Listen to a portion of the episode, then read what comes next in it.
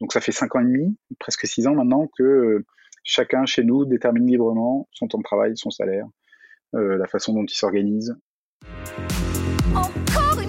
Oui, et j'en ai une aussi pour vous. Normal d'avoir des idées, hein, et de là à les concrétiser. Euh... Oh, et puis on n'est pas des bêtes. Hein. Cléopâtre veut que soit moderne et audacieux. Oh, t'es génial. Tout est génial. Alors, très impressionnant. Voilà. Bonjour, je suis Carole Stromboni pour le podcast Innover en pratique. Dans ce podcast, j'accueille des personnes issues de différents domaines pour parler d'innovation. Je suis avec Yael Guillon, alors Yael, il permet à nos rêves de devenir un peu réalité. Qui n'aurait pas rêvé de pouvoir décider de son salaire, de ne pas avoir de chef, de faire un métier passionnant, d'avoir la liberté et en même temps l'accompagnement euh, d'une entreprise? Bah Yael l'a fait. On, va pouvoir euh, l'écouter et faire le lien avec l'innovation. Mais dis-moi, qui es-tu? Il a aucun nom. Tu es qui? Moi? Personne. Je m'appelle Yael Guillon, cofondateur d'Infusio. J'ai créé Infusio avec euh, deux amis, euh, Nathalie Novak et Audrey Sager, il y a 17 ans maintenant, c'était en 2005, et on a créé Infusio parce qu'on voulait expérimenter euh, des choses différentes et nouvelles dans la façon, dans le rapport au travail et dans la façon dont chacun pouvait s'épanouir, et chacun pouvait contribuer au monde différemment, au travers de son métier. Et vous êtes toujours amis après toutes ces années? On est non seulement on est toujours amis, mais on est toujours associés et, on a même euh, plein plein d'associés maintenant puisque c'est l'ensemble de l'équipe qui est associée aujourd'hui. Quel est le statut juridique du coup de votre société? On est une SAS, donc à lucrativité limitée. On a un processus d'intégration, de, distribution, d'attribution gratuite d'actions, pour être précis, qui a lieu tous les ans euh, pour tous ceux qui sont euh, qui ont plus d'un an d'entreprise et qui ne sont pas encore actionnaires. Donc on fait des augmentations de capital chaque année, euh, qui fait que petit à petit, les trois initiateurs de l'entreprise, euh, on va bientôt passer sous les 50%. Ah, c'est génial, c'est-à-dire que chaque année, chaque euh, personne salariée de cette SAS a des parts ou comment ça se passe? Chaque personne salariée non actionnaire a des parts supplémentaires. Une fois qu'on les a une fois, on n'en a pas en plus. On peut en prendre en plus, mais à ce moment-là, on les achète. On les rachète à d'autres ou on, participe à l'augmentation capital en, en numéraire. Ah, hyper vertueux, je savais pas que c'était possible en SAS. Ah bah tout est possible en SAS, ou quasiment tout, c'est ça qui est bien. Excellent. Vous avez innové là-dessus Vous avez inventé quelque chose ou c'était inspiré par euh, une autre entreprise? Non, non, l'attribution gratuite d'actions, c'est un, c'est un processus euh, fiscal très encadré euh, qui, a été, qui est dans la loi, qui, qui permet justement d'impliquer, d'engager des, des salariés dans l'actionnariat de l'entreprise euh, pour des raisons de fidélité au départ. Hein. C'est un c'est quelque chose qui a été mené euh, au départ, enfin il me semble par le BDF. On profite de, ce schéma-là parce que ça permet à la fois de rendre complètement accessible l'entrée dans le, dans le capital pour tout le monde. C'est aussi une, reconnaissance de, l'engagement de chacun. Et puis, euh, ça n'a ça n'a pas de coût ni pour le salarié ni pour l'entreprise. Donc, c'est adapté à ce qu'on avait envie de faire. Génial. Avant qu'on parle euh, engagement, implication et innovation, je voulais te demander pour qu'on te connaisse un petit peu mieux, quelle était ta plus grande fierté, professionnelle ou personnelle, ou les deux? Eh ben, alors ma plus grande fierté professionnelle, c'est probablement euh, d'avoir réussi à créer cet environnement de travail qui permet d'être réellement pleinement libre et pleinement soi-même, pleinement souverain. Euh, et en même temps pleinement responsable euh, de, de, ses actions et de son rôle euh, dans, un, dans un collectif. Donc d'arriver à créer une structure qui est une structure d'entrepreneurs, une structure de, de, personnes engagées qui, qui savent pourquoi elles sont là et qui mettent ce qu'il faut pour faire bouger les choses si jamais ça va pas. Voilà. Donc c'est vraiment ça qui me, dont je suis le plus fier aujourd'hui. Et puis personnellement, euh, probablement de, de, vivre avec la, la même femme depuis 30 ans, on s'est rencontrés euh, jeunes, on avait 18 ans, euh, on a deux enfants aujourd'hui, ça, voilà, ça, je trouve ça chouette. C'est super chouette. On voit que tu es quelqu'un de, persévérant, puisque oui, ça. que ce soit en amour euh, ou au travail, tu papillonnes pas. Non, pas, pas, oui, non, effectivement, pas vraiment. Tu as trop d'imagination. Toujours à des tours. C'est un événement considérable, une révolution. Gaëlle, moi je suis très contente euh, qu'on discute parce que tu, avec tes cofondatrices, vous avez inventé un modèle euh, vraiment euh, inédit, passionnant, dont j'ai pas entendu parler ailleurs, même si on, voit un peu qu'il y a d'autres sociétés comme par exemple Make Sense ou Nueva Vista ou d'autres encore en France qui, appliquent des principes un peu similaires. Tu vas nous parler évidemment de, l'inspiration avec la Look et, qui, et ses organisations opales, l'entreprise libérée. Mais avant ça, moi je veux dire que pour moi l'innovation c'est profondément émancipateur si c'est bien utilisé. Et du coup, je pense que c'est assez beau là, ce que vous avez fait et comment on peut faire le lien avec, euh, avec des convictions qu'on a toi et moi hein, sur ce côté émancipateur, de rester libre. Euh, moi, je dis souvent, bah, par exemple en animation, bah, vous restez libre, vous avez le droit de ne pas faire les choses. Enfin, il y a, plein de choses en entreprise où il y a une grande contrainte, une grande violence aussi. Et toi, j'ai l'impression que tu es vraiment sur un, sur un autre modèle. Est-ce que tu peux nous expliquer un peu comment ça fonctionne euh, ce modèle émancipateur d'engagement, d'implication que vous avez mis en place? Oui, carrément. C'est intéressant que tu utilises le mot émancipateur parce que le, le, point de départ, c'est euh, sortir des logiques de subordination. Et je pense que la version positive de, de, de la subordination, c'est l'émancipation. Notre organisation est, réellement faite pour expérimenter au quotidien des, des pratiques qui sont euh, plutôt euh, à l'extérieur des pratiques euh, normales, donc hors normes, euh, on va chercher vraiment les limites euh, et on va essayer de les repousser en permanence euh, dans une dans l'idée de se dire si si on l'a fait et si si ça devient connu, plus personne ne pourra dire que ça n'est pas possible. Ils, seront obligés de dire je n'ai pas envie ou je ne m'en sens pas capable, mais pourra plus ils pourront plus dire que c'est pas possible. et donc on a travaillé depuis 17 ans sur un certain nombre de choses. On a commencé par fonctionner dans une logique acratique ou hiérarchique euh, c'est-à-dire euh, comment dans une organisation euh, le pouvoir est distribué, pleinement distribué, n'appartient à personne. personne n'a de, de, veto sur une décision quelconque, et donc c'est la responsabilisation et le travail collectif et les processus et l'organisation qu'on met en place qui rendent possible une organisation qui fonctionne sur un, pouvoir distribué réellement au service d'une ambition et d'une raison d'être puissante et, qui pose le, cadre de l'action au quotidien. Ça, c'est le premier point. Euh, on s'est rendu compte que ça fonctionnait assez bien. On a vu, euh, on en a vu les limites aussi. Donc on travaille, on n'a jamais fini de travailler ça puisque euh, la, distribution pleine, entière réelle et, et pleinement équitable du pouvoir, elle, est, elle, est, impossible. Il y a des jeux d'influence, il y a de l'historique, il y a des, il y a des postures, il y a des personnalités qui ont un impact sur tout ça. Donc on travaille au quotidien à, à, faire évoluer ça pour être le plus possible dans, un, dans une dynamique euh, de, de acratique, euh, à hiérarchique. Euh, après ça, on s'est rendu compte que pour aller plus loin, ce serait intéressant de regarder si euh, la, partie partage de la valeur. Donc, on a mis en place un système qu'on appelle aujourd'hui la reconnaissance en conscience, qui est un système où chacun va déterminer librement son temps de travail, euh, ses avantages euh, en nature quelconque. Hein. Ça peut être profiter, avoir un vélo euh, comme euh, moyen de locomotion euh, financé par la boîte, une carte de train, une autolib, pouvoir travailler ou vivre en province si on en a envie. Donc du temps, du de, de l'argent et des, des, avantages ou des bénéfices qui correspondent pleinement à ce dont on a besoin chacun individuellement pour se sentir dans une situation de plénitude suffisante pour mener à bien l'ensemble euh, des missions qu'on qu'on porte aujourd'hui en interne. Donc ça fait cinq ans et demi, presque six ans maintenant, que euh, chacun chez nous détermine librement son temps de travail, son salaire, euh, la façon dont il s'organise, euh, etc., etc. Euh, c'est un processus qu'on fait trois fois par an parce qu'il est complexe euh, et que le, tout ce qui est lié à l'argent crée des tensions inévitablement. Donc on a besoin de le faire régulièrement pour gérer ces tensions. Sur la rémunération, c'est quand même très, très novateur. Donc, c'est-à-dire que tout le monde sait ce que tout le monde gagne, que tout, trois fois par an, on peut modifier à la hausse ou à la baisse, pas seulement son salaire, mais son package global, son temps de travail, son lieu de travail, ses avantages en nature. Et comment, euh, donc, comment vous faites en sorte que ces décisions elles soient éclairées pour pas mettre la société en difficulté? Euh, première question et deuxième question, on eu beaucoup quand même. On a, tu parlais de rapport à l'argent un peu un peu difficile. Moi, tu et moi, je pense forcément au patriarcat où quand même euh, on est dans un système où la plupart des gens et notamment les femmes ont du mal à, à demander leur salaire juste. Comment vous accompagnez les gens? Donc il y avait ces, deux questions décision éclairée et, et accompagnement euh, dans cette innovation très forte pour soi et pour l'entreprise.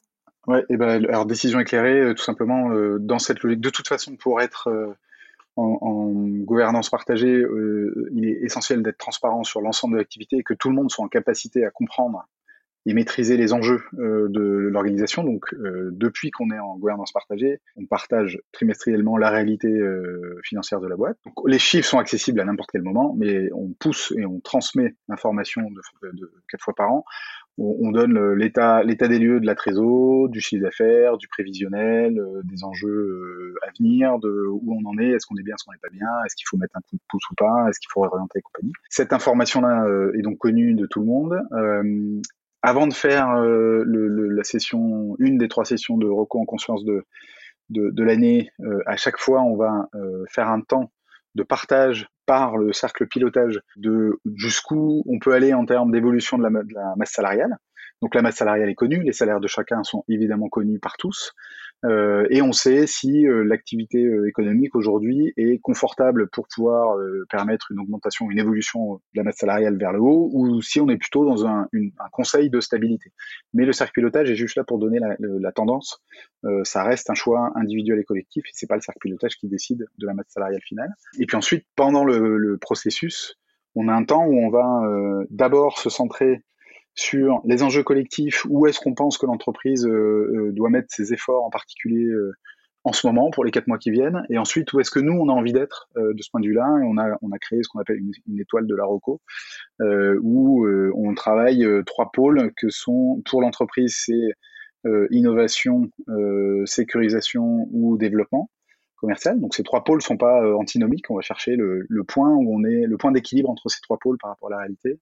Et puis pour les individus, chacun va se positionner par rapport à euh, besoin de liberté, besoin de sécurité euh, et besoin de stimulation. Euh, et on compare ces trois, les, deux, ces deux triangles. on en fait une étoile et, ça nous permet d'avoir de la clarté, de l'alignement et et d'être certain que chacun a en tête euh, la réalité, les enjeux et les priorités euh, des quatre mois qui viennent, avant de formuler son aspiration euh, puis, après un, certain, nombre d'échanges qui permettent de clarifier de, et d'échanger les frustrations, les difficultés, les inquiétudes, les, choses qui grattent dans les propositions des uns, les aspirations des uns et des autres. Une fois que ça s'est fait, on passe à la phase de choix où chacun va dire bah, mon choix final c'est ça et on n'a pas de logique de veto. Euh, c'est le choix de chacun qui est assumé en pleine souveraineté euh, du salaire qui, enfin du, package comme tu dis, euh, salaire, temps et avantage, qui va pouvoir porter pendant les quatre mois qui suivent. Donc vous, vous êtes une vingtaine, donc c'est quelque chose qui a à taille humaine. Et les gens disent à tour de rôle, par exemple, à la fin, ils disent voilà, moi c'est ça mon package. Une fois que c'est dit, c'est dit et c'est fermement c'est performatif quoi. Dire c'est acté quoi. Oui, c'est ça, hein, parce que en fait, on a d'abord, on a dit une première fois en parlant d'aspiration, et on a eu des temps pour se parler et clarifier euh, les inquiétudes, les machins. Ça veut pas dire que euh, c'est euh, hyper serein en permanence et que ça crée pas des, des, frottements et parfois des frottements durables et, des, voire des conflits. Mais ça fait partie de la vie de l'organisation. On travaille sur le processus pour encadrer ces choses-là, pas pour les masquer pas pour les supprimer, parce qu'en fait, euh, tu peux pas les supprimer, elles sont là. On passe notre temps à expérimenter, à innover d'une certaine manière, hein, euh, entre euh, tout faire en grand groupe, faire en petit collectif, faire en deux fois, euh, inverser des séquences pour d'abord euh, se parler, ensuite faire les propositions, ou l'inverse, voir ce qui fonctionne le mieux ce qu'on peut améliorer. Donc on fait quelque chose que très peu d'entreprises font, et la manière dont on le fait, aucune autre entreprise, même celles qui sont dans, en rémunération libre, ne le font de notre manière. Donc on est en permanence en train d'expérimenter, d'explorer, euh, on découvre des choses qui sont euh, fondamentales et, durables, des, espèces de, de socles de ce processus. Et puis, euh, il y a d'autres choses dans le processus qui bougent, euh, qui changent, qu'on qu abandonne, qu'on reprend, qu'on réessaye, qu'on retransforme. Parce que bah parce que c'est pas parfait et que d'une séquence à l'autre, de quatre mois en quatre mois, tout le monde change. le système, l'environnement économique, notre, notre environnement personnel, nos besoins, notre tension, notre réalité, tous ces éléments. Oui, c'est super de reconnaître l'imperfection parce que effectivement en innovation, moi je dis souvent euh, et c'est un peu tarte à la crème aujourd'hui, mais l'erreur fait partie de l'apprentissage. Euh, et pour voilà, pour faire des erreurs, bah faut prendre des risques. C'est ce que vous faites en, en, vraiment en horizontalisant complètement cette prise de décision. Et du coup, par rapport à ma, deuxième question euh, sur l'accompagnement des gens et notamment essayer de rétablir des inégalités. Je sais qu'on en a parlé, donc je, je le dis à l'avance, mais vous êtes 4 hommes sur 20 et dans le top 5 des salaires, il y a combien d'hommes? C'était même pire, hein. c'est-à-dire qu'il y a eu une période où les trois premiers salaires c'était les hommes. Donc il y a eu un moment où on a eu cette prise de conscience en se disant putain, dans notre système où tout est libre, où c'est la souveraineté individuelle, tu peux choisir comme tu veux et compagnie, en fait on continue à reproduire ce qui se passe dans la société au sens large, c'est-à-dire que les, femmes euh, ne s'autorisent pas, ne vont pas jusqu'au bout, euh, ne vont pas aussi loin que les hommes, alors que pour les hommes c'était pas du tout euh, problématique. À aucun moment ça a été un sujet de poser ce salaire un peu élevé, enfin en tout cas plus élevé que les autres, alors que c'est compliqué, complexe pour les femmes. Et c'est toujours le cas c'est très difficile. Euh, donc on essaye d'accompagner ça. On a des processus pour que chacun puisse s'exprimer en amont, partager ses besoins avec deux collègues euh, en mode mentor euh, et écoute attentive, oreille attentive. pour aider à, à, passer le cap. Peut-être qu'il faudrait qu'on mette du coaching spécifique là-dessus. On essaye de faire des formations sur le rapport à l'argent aussi pour favoriser ça. Euh, il y a beaucoup d'échanges autour de ça, mais la réalité, c'est qu'effectivement, c'est pas si simple de s'autoriser à avoir un salaire élevé ou à être dans les premiers salaires euh, aussi dans notre système. Et, au-delà du salaire, ça, m'évoque que c'est l'idée, c'est effectivement, on est dans l'émancipation, l'autonomisation et donc la responsabilité aussi, mais au sens vraiment noble du terme, pas comme on dit en entreprise, il faut responsabiliser les métiers ou je ne sais quoi. Est-ce que ce serait pas logique que tout le monde ait un peu un coach ou une coach euh, professionnelle pour euh, atteindre ce niveau de maturité Parce que seul ou même avec ses pairs, c'est quand même peut-être pas évident. Tu parlais des frustrations. Est-ce que c'est je, me lance, est-ce que c'est une piste que vous avez envisagée de... Ouais, c'est une piste qui, qui, tourne un peu. Le, la complexité, c'est qu'on a des, a des coachs dans l'équipe, donc euh, il y a un rapport au coaching qui est particulier. Et puis, euh, aujourd'hui, ce qu'on a, c'est un budget annuel de 2500 euros par salarié pour la formation. Chacun peut euh, faire ce qu'il veut avec ces 2500 euros. Euh, il peut cumuler pour le faire plus tard. moi, je peux donner mon, mes 2500 à un collègue s'il en, a besoin, ou une collègue s'il en a besoin pour pouvoir faire cette formation qui intéresse. Euh. Donc il y a, cet élément-là et, en fait on n'est pas allé jusqu'à euh, rendre accessible euh, un coaching. En fait, on, je pense qu'il y a une, y a une telle attention à, au comment dire au, à l'équilibre économique et à l'investissement et tout ça que euh, on s'est pas encore autorisé à se dire mais n'importe qui chez nous est capable d'aller voir un coach de suivre un coaching sans être dans l'abus ou dans le enfin de le faire de façon professionnelle et consciente quoi. Donc euh, voilà. Ça, ça, fait partie des échanges et discussions. Je pense que ça va ça va devenir nécessaire. Enfin ça l'est déjà. Ça l'est déjà mais on on s'est pas autorisé Ouais, non, mais c'est sûr qu'il faut maintenir un équilibre économique. Ça reste une société. Euh, il faut payer les salaires de ces 20 personnes euh, et puis faire vivre la boîte. Et, euh, et pour faire pareil, pour avoir aussi ma société de conseil, je sais que c'est un challenge de tous les jours. Avant de parler un peu d'autres innovations organisationnelles ou, ou, commerciales que vous avez mises en place, une petite précision c'est quoi le turnover du coup dans, dans ta société? Et soit euh, on reste euh, moins de 18 mois, soit c'est plutôt euh, on, on, y passe 5 à 7 ans en moyenne. sachant que les fondateurs, ça fait 17 ans, on a une collègue, ça fait plus de 10 ans qu'elle est là, deux autres, ça fait 7 ou 8 ans. Donc c'est assez long. Et ensuite, il y a des cas où euh, le, le, ça prend pas, ça prend pas quoi, ça, ça marche pas. Il y a des tensions, le, la greffe prend pas, l'intégration se fait pas bien, ça crée des difficultés. Et donc ça, généralement dans l'année ou dans l'année et demie qui suit, c'est ça la surprise, c'est que c'est jamais au bout de six mois, c'est jamais pendant la période d'essai, c'est après que ça se déclare. Euh, ça colle pas et du coup euh, il y a des départs euh, un peu un peu plus tôt euh, que que ce qu'on espérait. Quoi. Ouais, c'est ce qui se dit dans les entreprises libérées. C'est un peu, il y a même une entreprise, c'était Zappos, je crois, qui payait les gens pour qu'ils partent. Oui, pour partir. Ouais. c'est vraiment pour qu'on ait que les gens qui sont impliqués.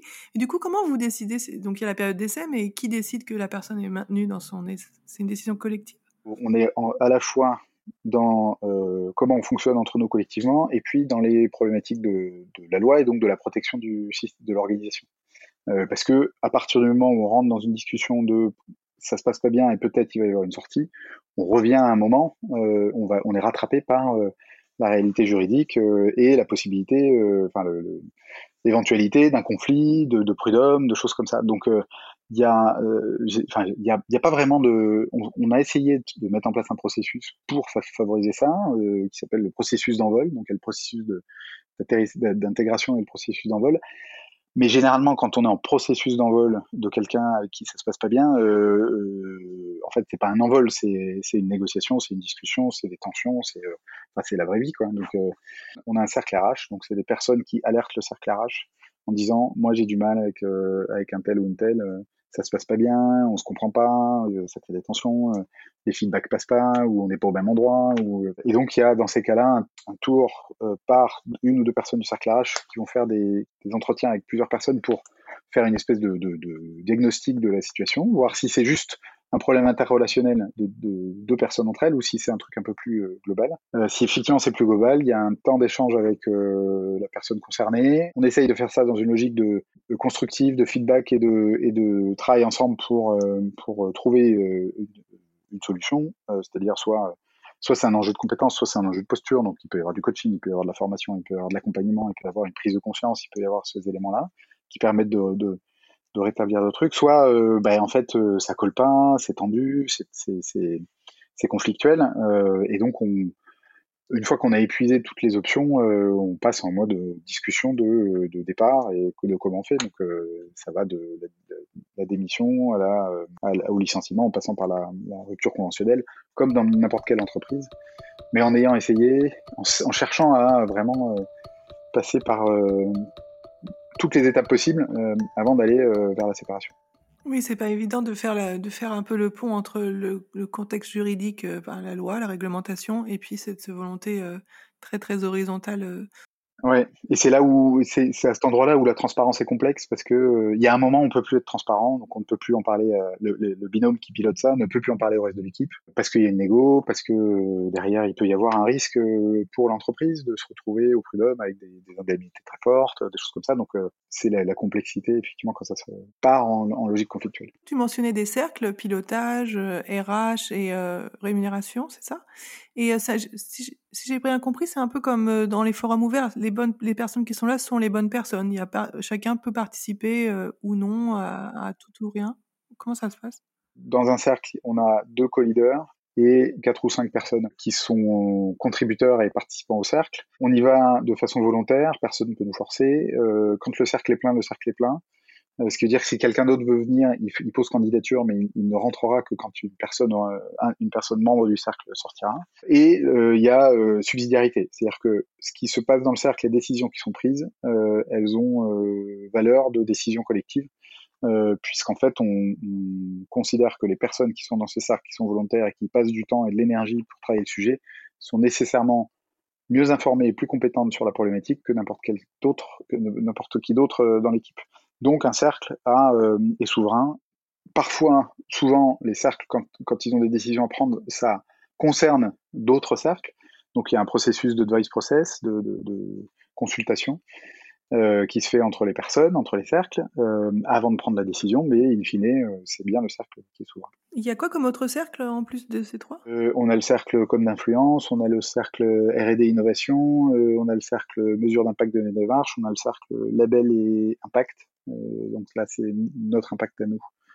Euh, mesure d'impact des démarches, c'est l'impact qu'on a chez nos clients. Label et impact, c'est euh, comment on rend visible notre impact direct et, et, quel label on suit. On, on est Bicorp, donc ça fait c'est dans ce cercle-là qu'on gère le Bicorp. Un cercle apprenance euh, pour tout ce qui est euh, mise en, en montée en compétences, etc. Un cercle conformité pour toute la partie euh, contrat et compagnie. voilà. Il y en a sûrement d'autres que j'oublie. Et c'est vraiment passionnant. On peut pas aller dans le détail dans tout, donc je vais me réfréner sur les questions plus précises. Mais j'aurais bien aimé qu'on parle aussi de l'innovation commerciale que vous avez mise en place. Mais avant ça, est-ce qu'il y avait autre chose que tu voulais développer sur cette partie RH Oui, alors dans le dans, dans notre dans notre organisation au sens large, dans les, expérimentations qu'on mène, euh, les deux dernières choses, c'est euh, l'actionnariat, donc dont j'ai parlé tout à l'heure, le fait que tout le monde soit actionnaire, d'être propriétaire de son outil de travail, c'est sortir des logiques tayloristes, c'est sortir des logiques de dépendance et de et de et d'oppression et de capitalisme actionnarial.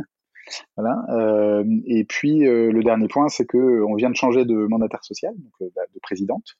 C'était Audrey, ma cofondatrice, qui était présidente depuis cinq ans. Elle a souhaité euh, lâcher le, son mandat et on a, pour la première fois, élu euh, notre nouvelle présidente par une élection sans candidat. C'est-à-dire que personne ne s'est présenté et c'est le collectif qui a identifié la personne qui lui semblait la plus à même d'avoir cette euh, de porter ce, ce rôle.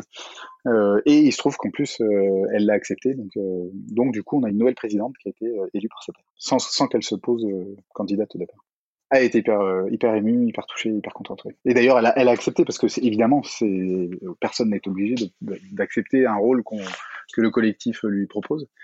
Euh, donc euh, oui, elle était, elle était hyper contente. ouais, c'est génial. Et, et, pour finir sur les innovations un peu majeures que vous avez mises en place, il y en a beaucoup, mais celle dont j'aurais aimé parler pour finir, c'est celle sur l'innovation commerciale votre système justement de, facturation à l'abonnement pour les clients privés, puisque pour le public, euh, pour l'instant, c'est très encadré. Mais comment ça fonctionne? C'est vraiment, euh, j'ai trouvé ça vraiment intelligent et, bien vu. C'est toujours dans cette logique de non-subordination. On s'est dit comment on fait pour être dans une relation avec nos clients où on va être prestataire, c'est-à-dire contraint de faire ce que nos clients nous demandent, et donc de retrouver, de revivre une logique de subordination, ce qu'on vivait, ce qu'on a vécu pendant un certain temps. C'est pas vécu nécessairement comme ça, mais c'était la réalité euh, du mode de fonctionnement. On a euh, fait un gros shift en se disant euh, notre métier, c'est pas de, vendre des jours et du temps de notre équipe pour euh, répondre aux, besoins de nos clients.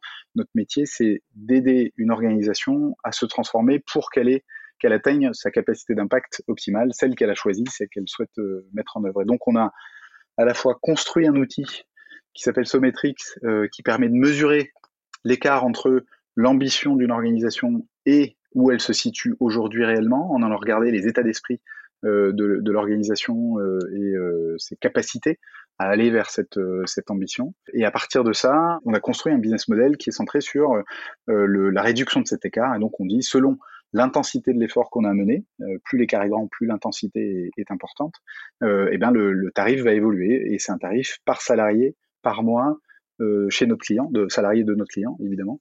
Euh, donc, si on est, on accompagne une équipe de 200 personnes qui a un écart de 12,5%, par exemple, euh, bah, ils vont, euh, on va facturer 85 euros par personne par mois ou 120 euros par personne par mois dans un contrat qui est un contrat de, de co-traitance avec le client. Donc, on est en partenariat, au service de la démarche, et qui est un contrat sans engagement. C'est-à-dire que nous, comme le client, pouvons arrêter du jour au lendemain euh, le, la relation. On termine juste euh, ce qu'on a à faire, donc on va, on va au bout du mois, d'une certaine manière.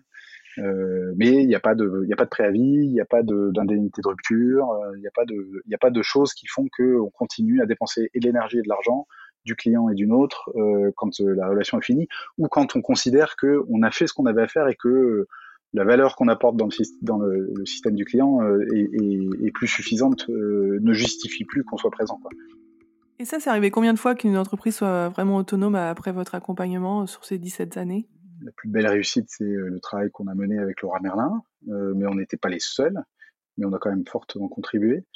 On, Laura Merlin est une boîte incroyable euh, qui, en termes managériels, hein, et qui, a, qui, est vraiment allé très très loin dans cette logique d'autonomie et de responsabilisation. Euh, donc c'est un chemin qui est jamais fini. On a, on a quand même aidé à améliorer l'autonomie dans un certain nombre d'entreprises. Je dirais la moitié de nos clients. L'autre moitié, c'est euh, bah, c'était trop complexe, on n'était pas au bon endroit, on n'avait pas bien cadré le problème, on n'a pas réussi à, à, enclencher quelque chose, la culture de la boîte n'a pas bougé. Enfin voilà. On est... Non mais enfin c'est très malin commercialement et puis c'est ça montre qu'il y a une belle cohérence à la fois sur euh, l'interne et, et l'externe. Franchement, euh, chapeau, je suis hyper impressionné. Ça fait plaisir de savoir que ça existe, que c'est possible. Le truc intéressant dans l'innovation commerciale qu'on a mise en place, c'est que ça nous permet d'être pleinement alignés dans nos échanges avec nos clients, dans la façon dont on travaille. C'est-à-dire qu'on est vraiment au service de, de l'ambition et, et, plus d'une de quelques-uns dans le système. Et ça génère euh, une préférence euh, incroyable dans les discussions commerciales. Euh, C'est-à-dire que c'est un élément de différenciation phénoménal qui nous fait passer devant euh, n'importe quel cabinet. Vous avez été copié ou pas? Non, pas encore. C'est trop compliqué pour l'instant. Je pense que c'est trop de, c'est un, un, tel changement paradigmatique en termes de posture de conseil et de facturation et de suivi de la facturation que on sera copié un jour, j'espère. Ça fait combien de temps que vous l'avez mis en place? On a démarré les premiers tests en 2018, mais on a on a plus de 3 millions d'euros de, de, de, chiffre d'affaires en abonnement euh, cumulé, tu vois. Donc, euh... Merci beaucoup Yael pour ces, ces, ces, détails là sur ces innovations euh, organisationnelles, RH, euh, pro, commerciales, mais surtout profondément euh, émancipatrices. Ça fait plaisir de voir que c'est possible encore une fois. Et on va passer à l'interview flash. J'avais deux trois questions à vous poser. Est-ce que vous avez des questions? Tes centres d'intérêt quand tu étais étudiant, scolaire ou autre? À l'université, je faisais du rugby. Ton premier job? Adolescent, j'ai été plongeur dans un resto pendant un mois. Ton signe astrologique? Je suis cancer. Ton ascendant? Aucune idée. Ton MBTI euh, euh, INFP. Ton énéagramme? Aucune idée. Ton mantra? Un jour, j'irai vivre en théorie, car en théorie, tout se passe bien. Je l'aime bien celle-là. Innovation la plus inspirante dans ton domaine ou en général En ce moment, euh, c'est vraiment tout ce qui est trait aux innovations euh, jugades, tu vois, des innovations euh, low-tech. Euh, J'ai lu par exemple récemment des plantes pour dépolluer des, des, sols pleins de métaux. Voilà, je trouve ça génial. Le livre ou la, la personne qui t'a le plus inspiré pour construire cette utopie Celui qui met le plus d'étoiles dans les yeux, c'est Edgar Morin. Celui qui m'a le plus aidé dans l'utopie qu'on construit, c'est Frédéric Laloux. Livre, vidéo YouTube ou TikTok? Au livre. Montagne ou mer? Mer. Et le conseil que tu donnerais la, au jeune homme que tu étais à 15 ans? Et confiance en tes intuitions et euh, accélère. Et voilà, merci beaucoup Yael, c'était super intéressant. C'est vrai qu'on n'a pas beaucoup parlé de, de, Frédéric Laloux. Est-ce que tu veux en dire un ou deux mots? Parce que c'est vrai que c'est quand même une référence. euh. En fait, c'est plus, euh, c'est plus l'inspiration de Frédéric Laloux que je trouve euh, intéressante, c'est la spirale dynamique, qui présente les niveaux de maturité de l'humanité au sens large et des individus, des groupes, et des, un référentiel qu'on utilise beaucoup et qui, me, qui, moi, me parle énormément et, et dont s'est inspiré Frédéric Laloux, puisque c'est les, les différentes couleurs qu'il a. En fait, le beige, euh, le rouge, le bleu le orange, le vert et l'opale euh, correspondent à des couleurs de, de, la spirale, sachant que le opale est en fait euh, le jaune plus le turquoise de la spirale, qui sont les, les, niveaux euh, maturité émergents pour l'humanité en ce moment, et donc qui correspondent aux, organisations opales et aux, aux principes opales. Et pour finir, Yael, deux dernières questions. Moi, je dis souvent que l'innovation, c'est un état d'esprit et des techniques.